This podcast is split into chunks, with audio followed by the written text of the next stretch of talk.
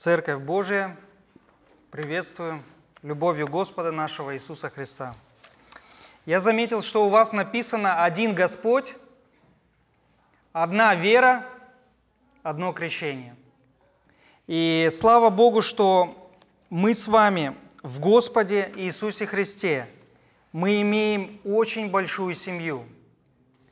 Я всегда, когда разговариваю с новообращенными людьми, я говорю им, что когда вы принимаете Иисуса Христа, вы входите в семью, в новую семью.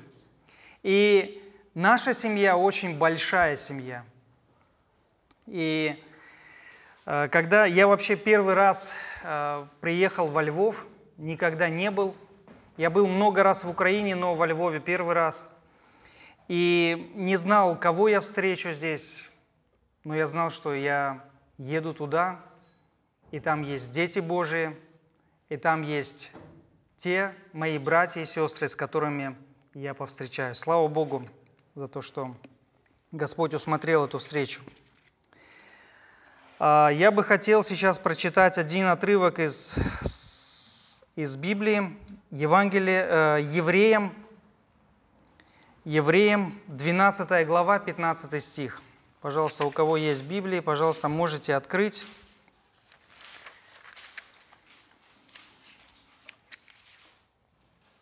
Наблюдайте, чтобы кто не лишился благодати Божией, и чтобы какой горький корень, возникнув, не причинил вреда, и чтобы им не осквернились многие. Аминь. Я был крещен в 7 лет в православной церкви – но как бы был крещен как, не имея веры.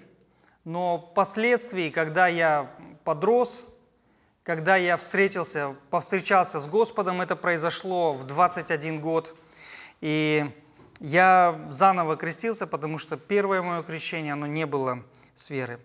В нашей церкви есть э, несколько людей, которых люди просто выгнали из дома, потому что они уверовали – вот такая вот ситуация. И, и знаете, когда я уверовал в Иисуса Христа, э, я был очень стеснительным человеком. Для меня просто ну, рассказывать было другим людям очень... Я краснел, бледнел, синел и так далее. Но Господь начал со мной работать, и я просто понял, что Господь меня призывает к тому, чтобы служить Ему. И где-то мне приходилось себя вытаскивать, просто брать себя за, за шкирку и вытаскивать, чтобы я против своей воли делал и, и служил Господу.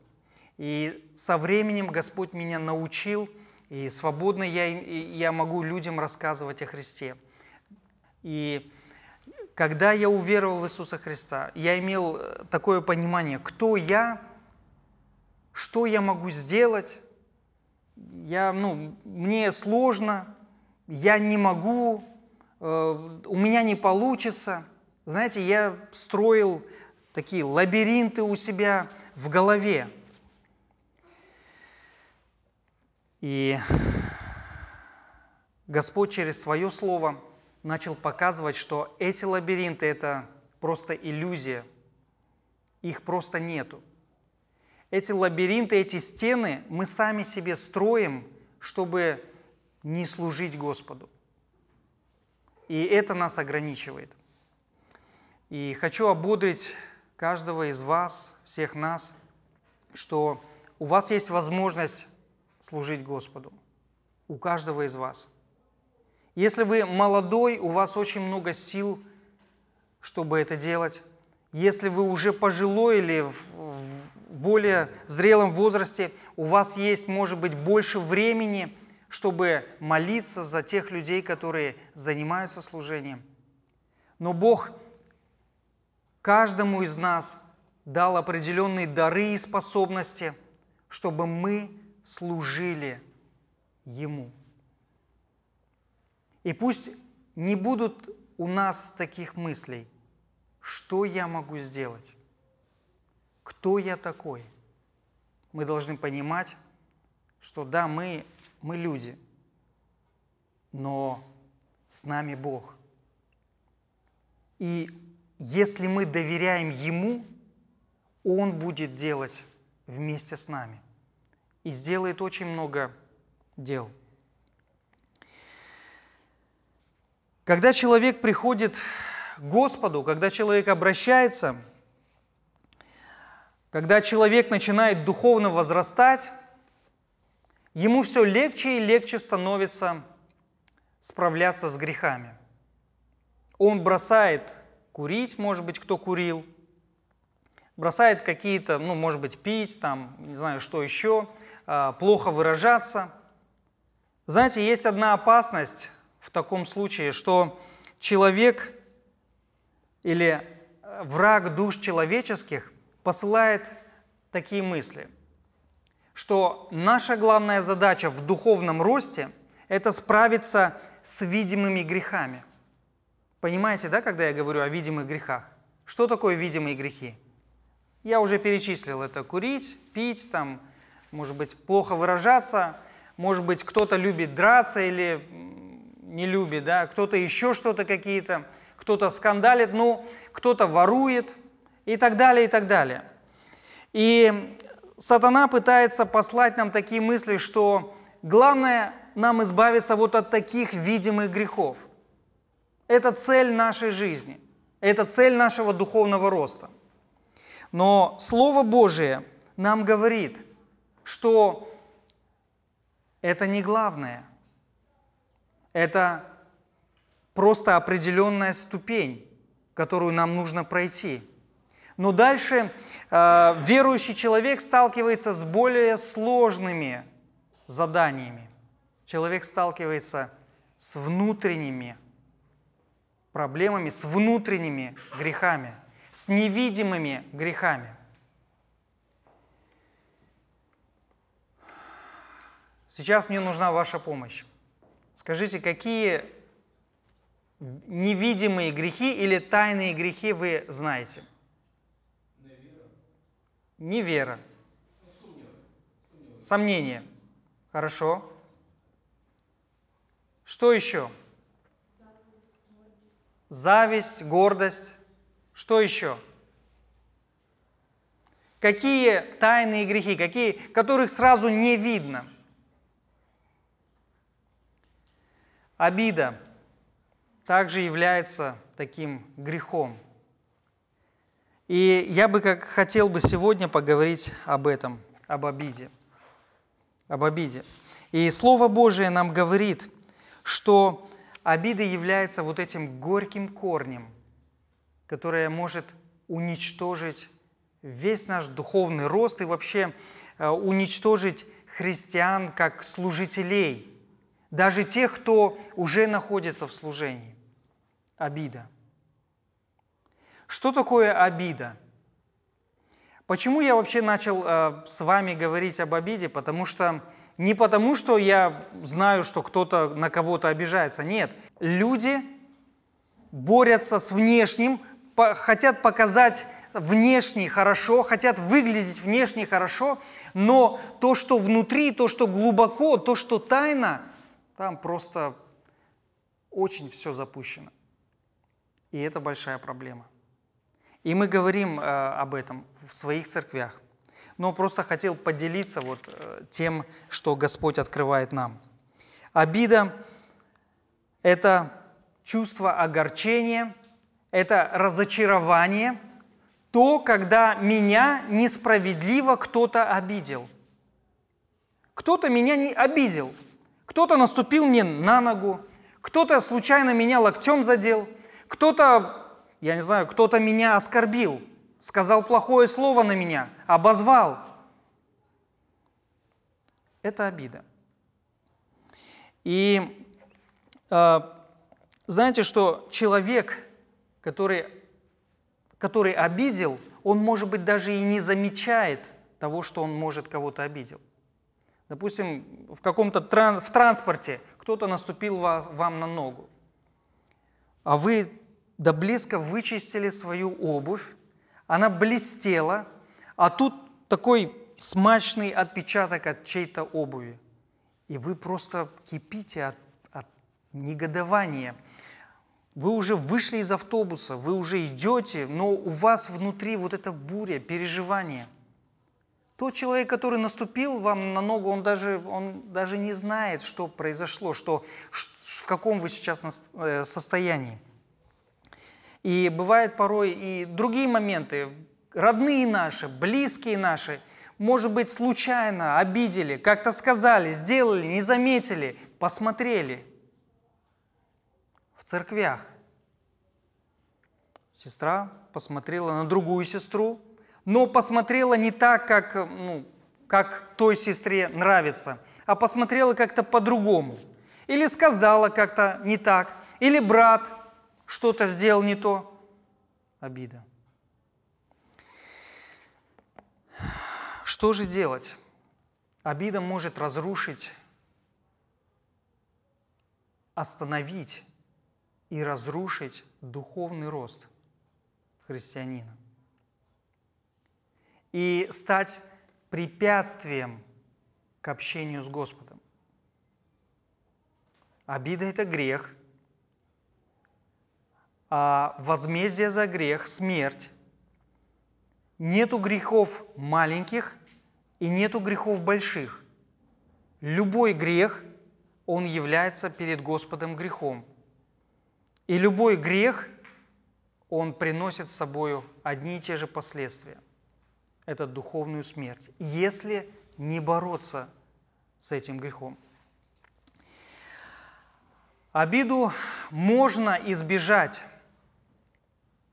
если понять несколько вещей. И первое, можно осознать, если понять, что те люди, которые меня обидели, они просто сделали это не намеренно, не случайно, э, случайно, может быть, нечаянно сделали это.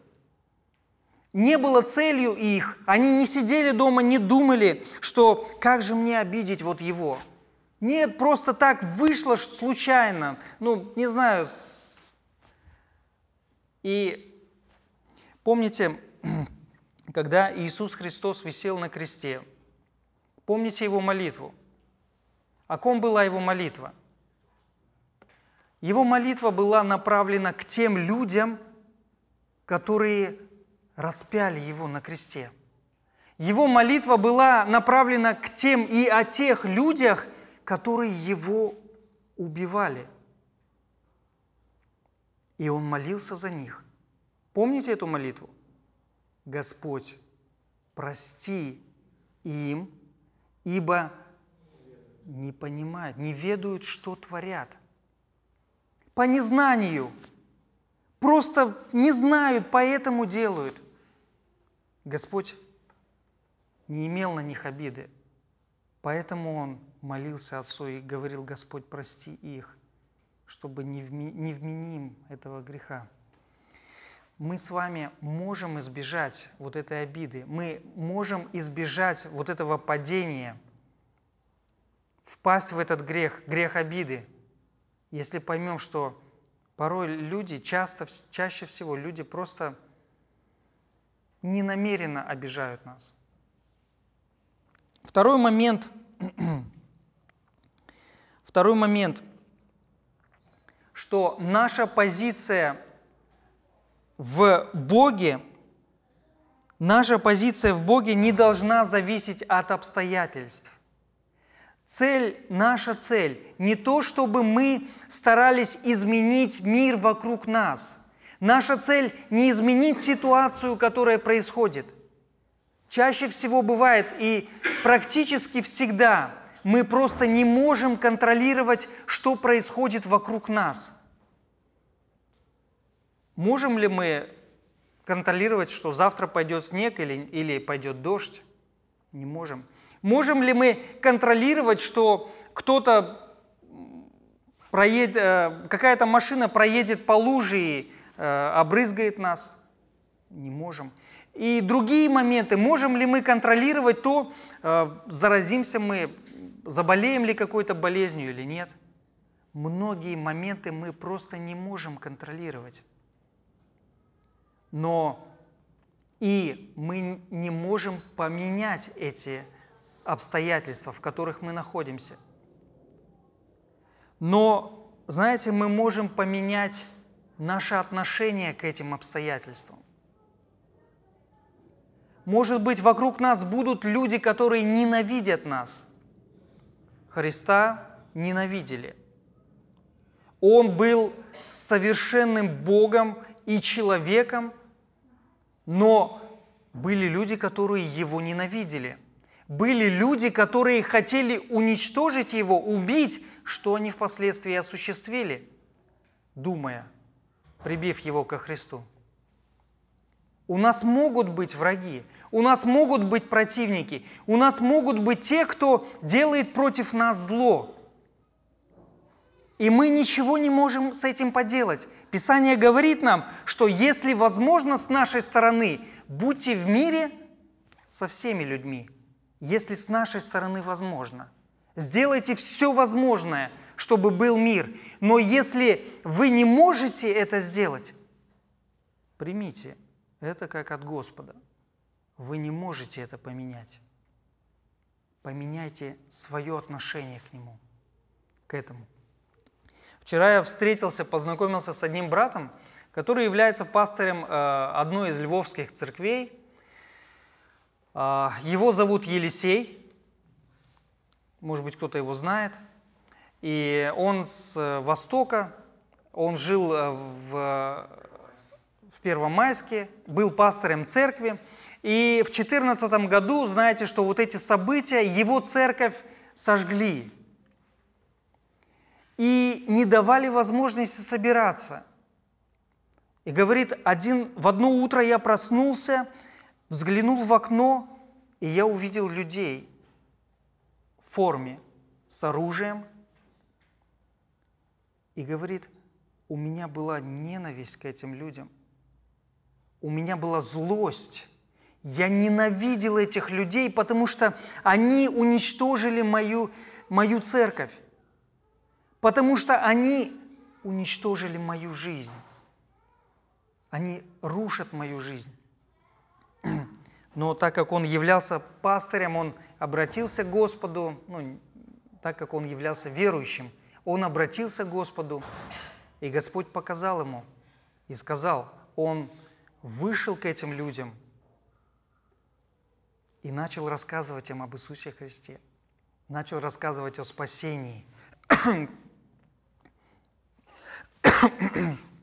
о спасении, которое Иисус Христос совершил на кресте. Он не может, Елисей не мог поменять обстоятельства вокруг себя. Он не мог поменять вот эту всю ситуацию. Он не мог остановить войну.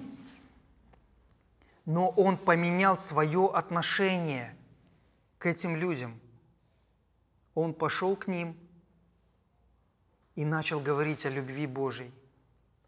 Он пошел к этим людям и говорил, как им спастись. Он думал о том, как спасти этих людей. Это Божий путь. Мы не можем поменять обстоятельства вокруг нас, но мы можем поменять свое отношение к этим обстоятельствам – и несмотря на то, что вокруг нас творится, мы перед Господом являемся Его детьми. Мы перед Господом все равно являемся, спасибо, являемся Его детьми. И третий момент, о котором я хотел сказать, как избежать обиды. Надо понять, что в обиде есть доля эгоизма – в обиде есть доля эгоизма.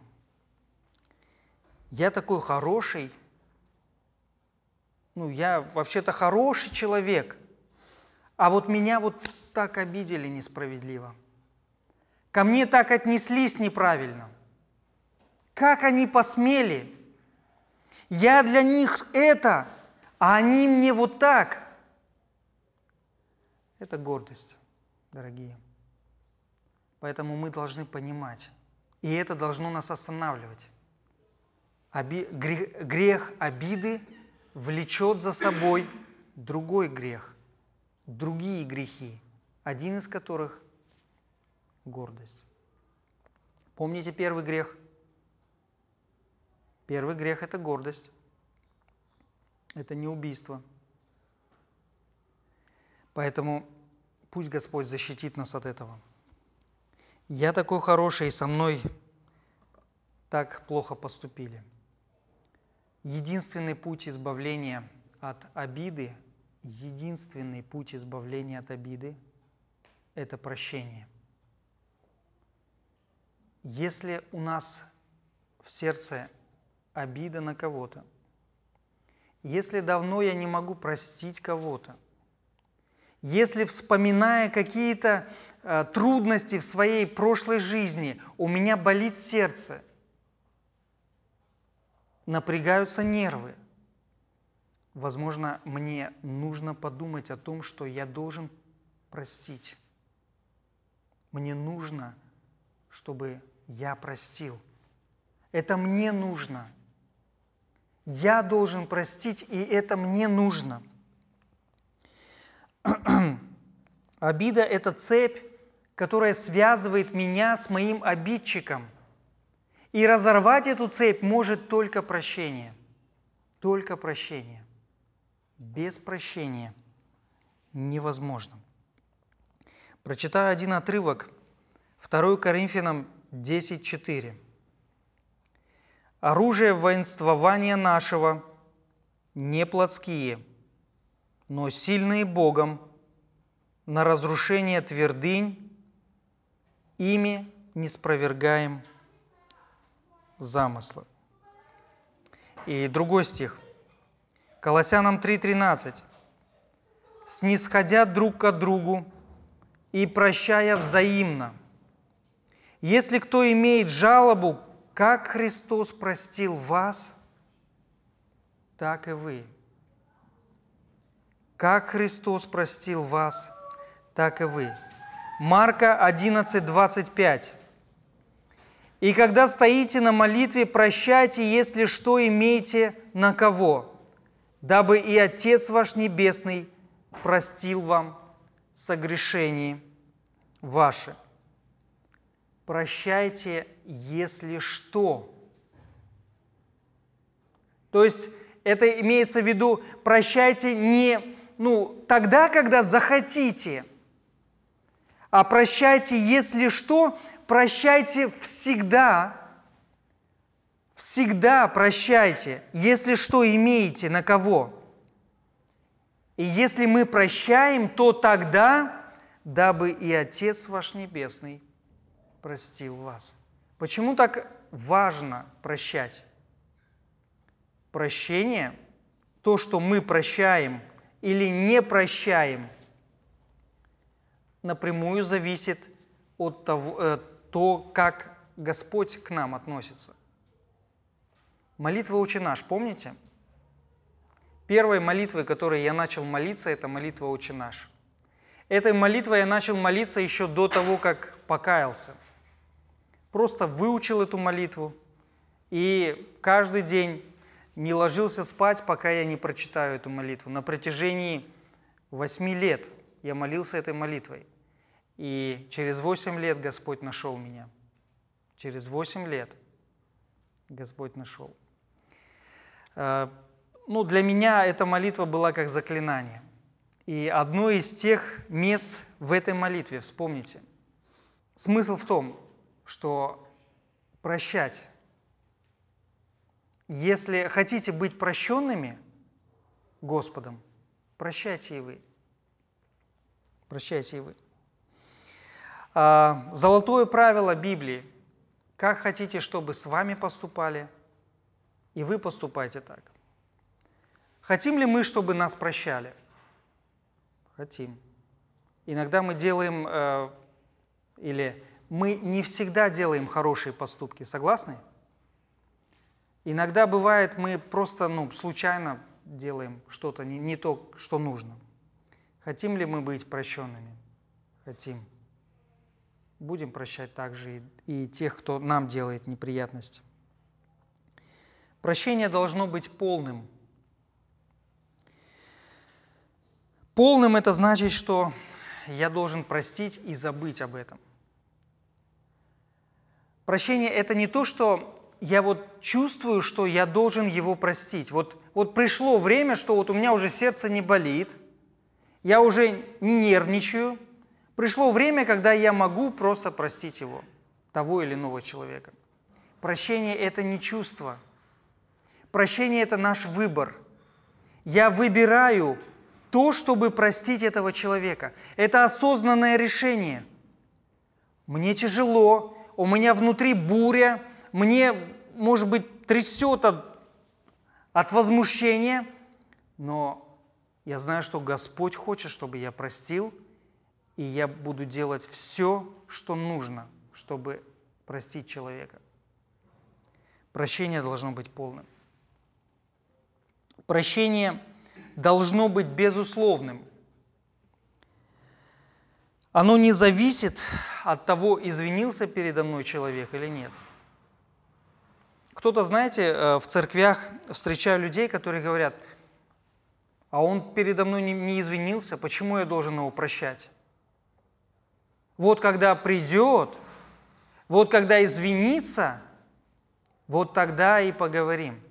Знаете, Одна молодая пара только поженилась, вроде любили, все, но потом какие-то трудности, не смогли справиться. Жена случайно обидела мужа. Молодая жена обидела своего молодого мужа. Они оба были членами церкви, ходили, посещали. И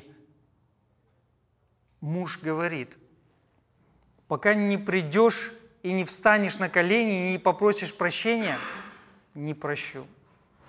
Знаете, это не прощение. Это не прощение. Так дети Божии не прощают. Вспомните, как Христос прощал. Он прощал тех людей, которые его убивали в данный момент. Господь, прости, потому что не ведают, что творят. Эти люди просили у него прощения? Нет. Они продолжали делать это дело – а он молится за них и говорит, прости. Если наш Господь, глава церкви, так поступил, как нам тогда поступать? Так же. Прощение не зависит от того, сколько раз нас обидели. Сегодня ты уже два раза меня обидел, на третий раз я тебя не прощу. Помните, как Христу подошли ученики и задали такой вопрос?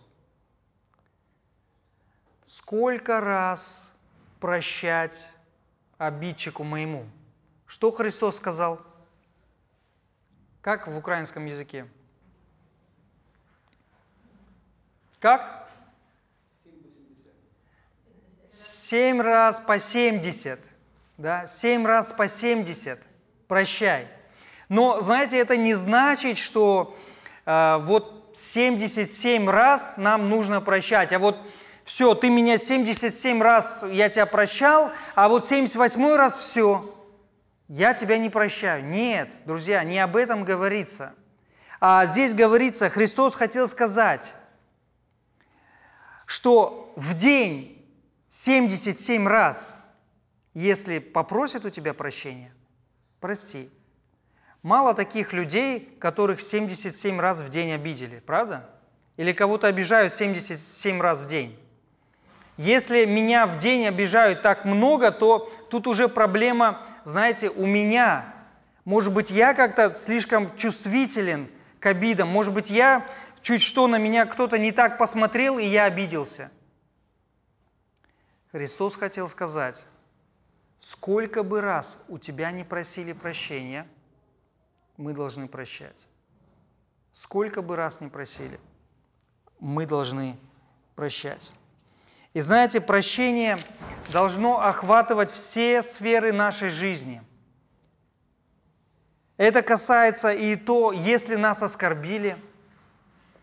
Это касается того, если к нам просто нам, может быть, неправильную оценку дали. Это касается тогда, когда на нас плохое слово сказали, или, может быть, когда нас ударили, мы должны прощать. Но знаете, для нас э, самое сложное, наверное, простить, что касается финансов. Когда кто-то нам должен, то очень сложно забыть. Правда? Забыть. Очень сложно. Но Христос также говорит и об этом. Слово Божие нас учит и этому. Луки 6, 34, 35. «Но вы любите врагов ваших, и благотворите, и взаймы давайте, не ожидая ничего, и будет вам награда великая, и будете сынами Всевышнего, ибо Он благ неблагодарным и злым». Хотим ли мы иметь награду от Господа? Хотим ли мы быть, присутствовать на небесах? Мы должны прощать. Прощать также и то, если э, нам кто-то что-то должен. Притчу, которую рассказал Иисус Христос о богатом человеке, которому должен был его слуга. Богатый человек простил все – полностью простил его долг, хотя долг был очень великий. Чтобы избавить свою жизнь от обид, мы должны пойти путем прощения, потому что этим путем пошел Христос. Христос умирал за каждого из нас, когда мы еще были во грехах наших. Мы не сделали ничего хорошего, мы не просили э, прощения, но Он уже был на кресте. Он прощал до того, как мы пришли и попросили у Него прощения. И это очень важно для нас. Если мы хотим духовно возрастать в Господе, если мы хотим, чтобы мы стали инструментами, благопотребными инструментами в руках Господа. Мы должны научиться прощать, чтобы духовно возрастать, чтобы не было никаких препятствий к духовному росту. И тогда Господь будет использовать нас. И мы принесем плоды во время свое. Кто-то в 30, кто-то в 60 и кто-то в 100 раз, в 100 крат – и пусть Господь благословит нас, чтобы мы действительно научились прощать. Прощать не тогда, когда к нам приходят и просят прощения, но прощать даже тогда, когда все равно идут против нас. Даже тогда, когда намеренно восстают против нас. И вопрос, два вопроса, которые бы я хотел сегодня в конце озвучить для размышления. Почему Христос считал прощение таким необходимым? Почему Христос считал, что мы должны прощать? Слово Божие говорит, каким судом судите, таким и вы будете судимы. Если вы прощаете, если вы милосердны, то и вас будет прощ... вам будет прощено. Второй вопрос. Что значит прощение? А вдруг у нас нету такого желания прощать? Что мы будем делать, дорогие? Вот просто нету желания. У нас есть Слово Божие зато – которое нам говорит, что мы должны это делать. У нас иногда нет желания утром вставать в постель, но мы встаем, потому что надо идти. У нас нет желания просто, может быть, открывать Библию, нету времени на нее. У нас, может быть, нету желания встать на колени и помолиться. Но нам нужно это делать, потому что Господь нас к этому призывает – у нас нет желания иногда, порой прощать. Но Слово Божие нам говорит, что мы должны это делать. Пусть Господь благословит каждого из нас – Аминь. Слава Богу. Благословений час і нагадування кожному з нас. Цікаве визначення цього слова, цього вірша. Дивіться, щоб хто не зостався без Божої благодаті. Читати з грецької мови, дивіться, щоб хто не, не просто не зостався, а не вважав за потрібне мати Божу благодать. От задумайтесь, що таке благодать? Це те, що ти не можеш заслужити, так? Це те, що що би ти не робив, ти не утримаєшся. Це те, що Бог являє до тебе, е, незважаючи на те, хто ти є. Римлян 5.8 про це дуже гарно говорить, про те, що Бог помер за нас ще тоді, коли ми були грішними. Тобто Бог не чекав, щоб хтось на землі підняв руку і сказав, Господи, прости. Він йде на Голгофу, він платить свою ціну. І людина вона може прийняти ось цей дар, цю благодать. І апостол, написавши послання, він звертається до тебе сьогодні через брата Руслана, через пастора Руслана словами. Ти пильнуй, щоб ти не прийшов в той час, що тобі просто нема потреби в Божій благодаті. Що в своїх очах ти достойний, ти гідний, ти чогось досягнув. Бо коли цей стан приходить, ти не можеш прощати. Тому що тебе гідно, а хтось не гідний за дій. Але коли ти перебуваєш в стані, що тобі потрібна Божа благодать, ти не рівняєш себе з іншими людьми. Ти знаєш, що в тобі не було нічого цінного, ще коли за тебе Христос помирав. І ти не маєш чим пишатись, надиматись. Це Євангеліє. І якщо тому брату чи сестрі Господь так само подарував милість, то хто ти, щоб затримати цю благодать Божу? Хто ти, щоб чекати чогось більшого, що від тебе Господь не чекав, а віддав своє життя? Давайте будемо молитися.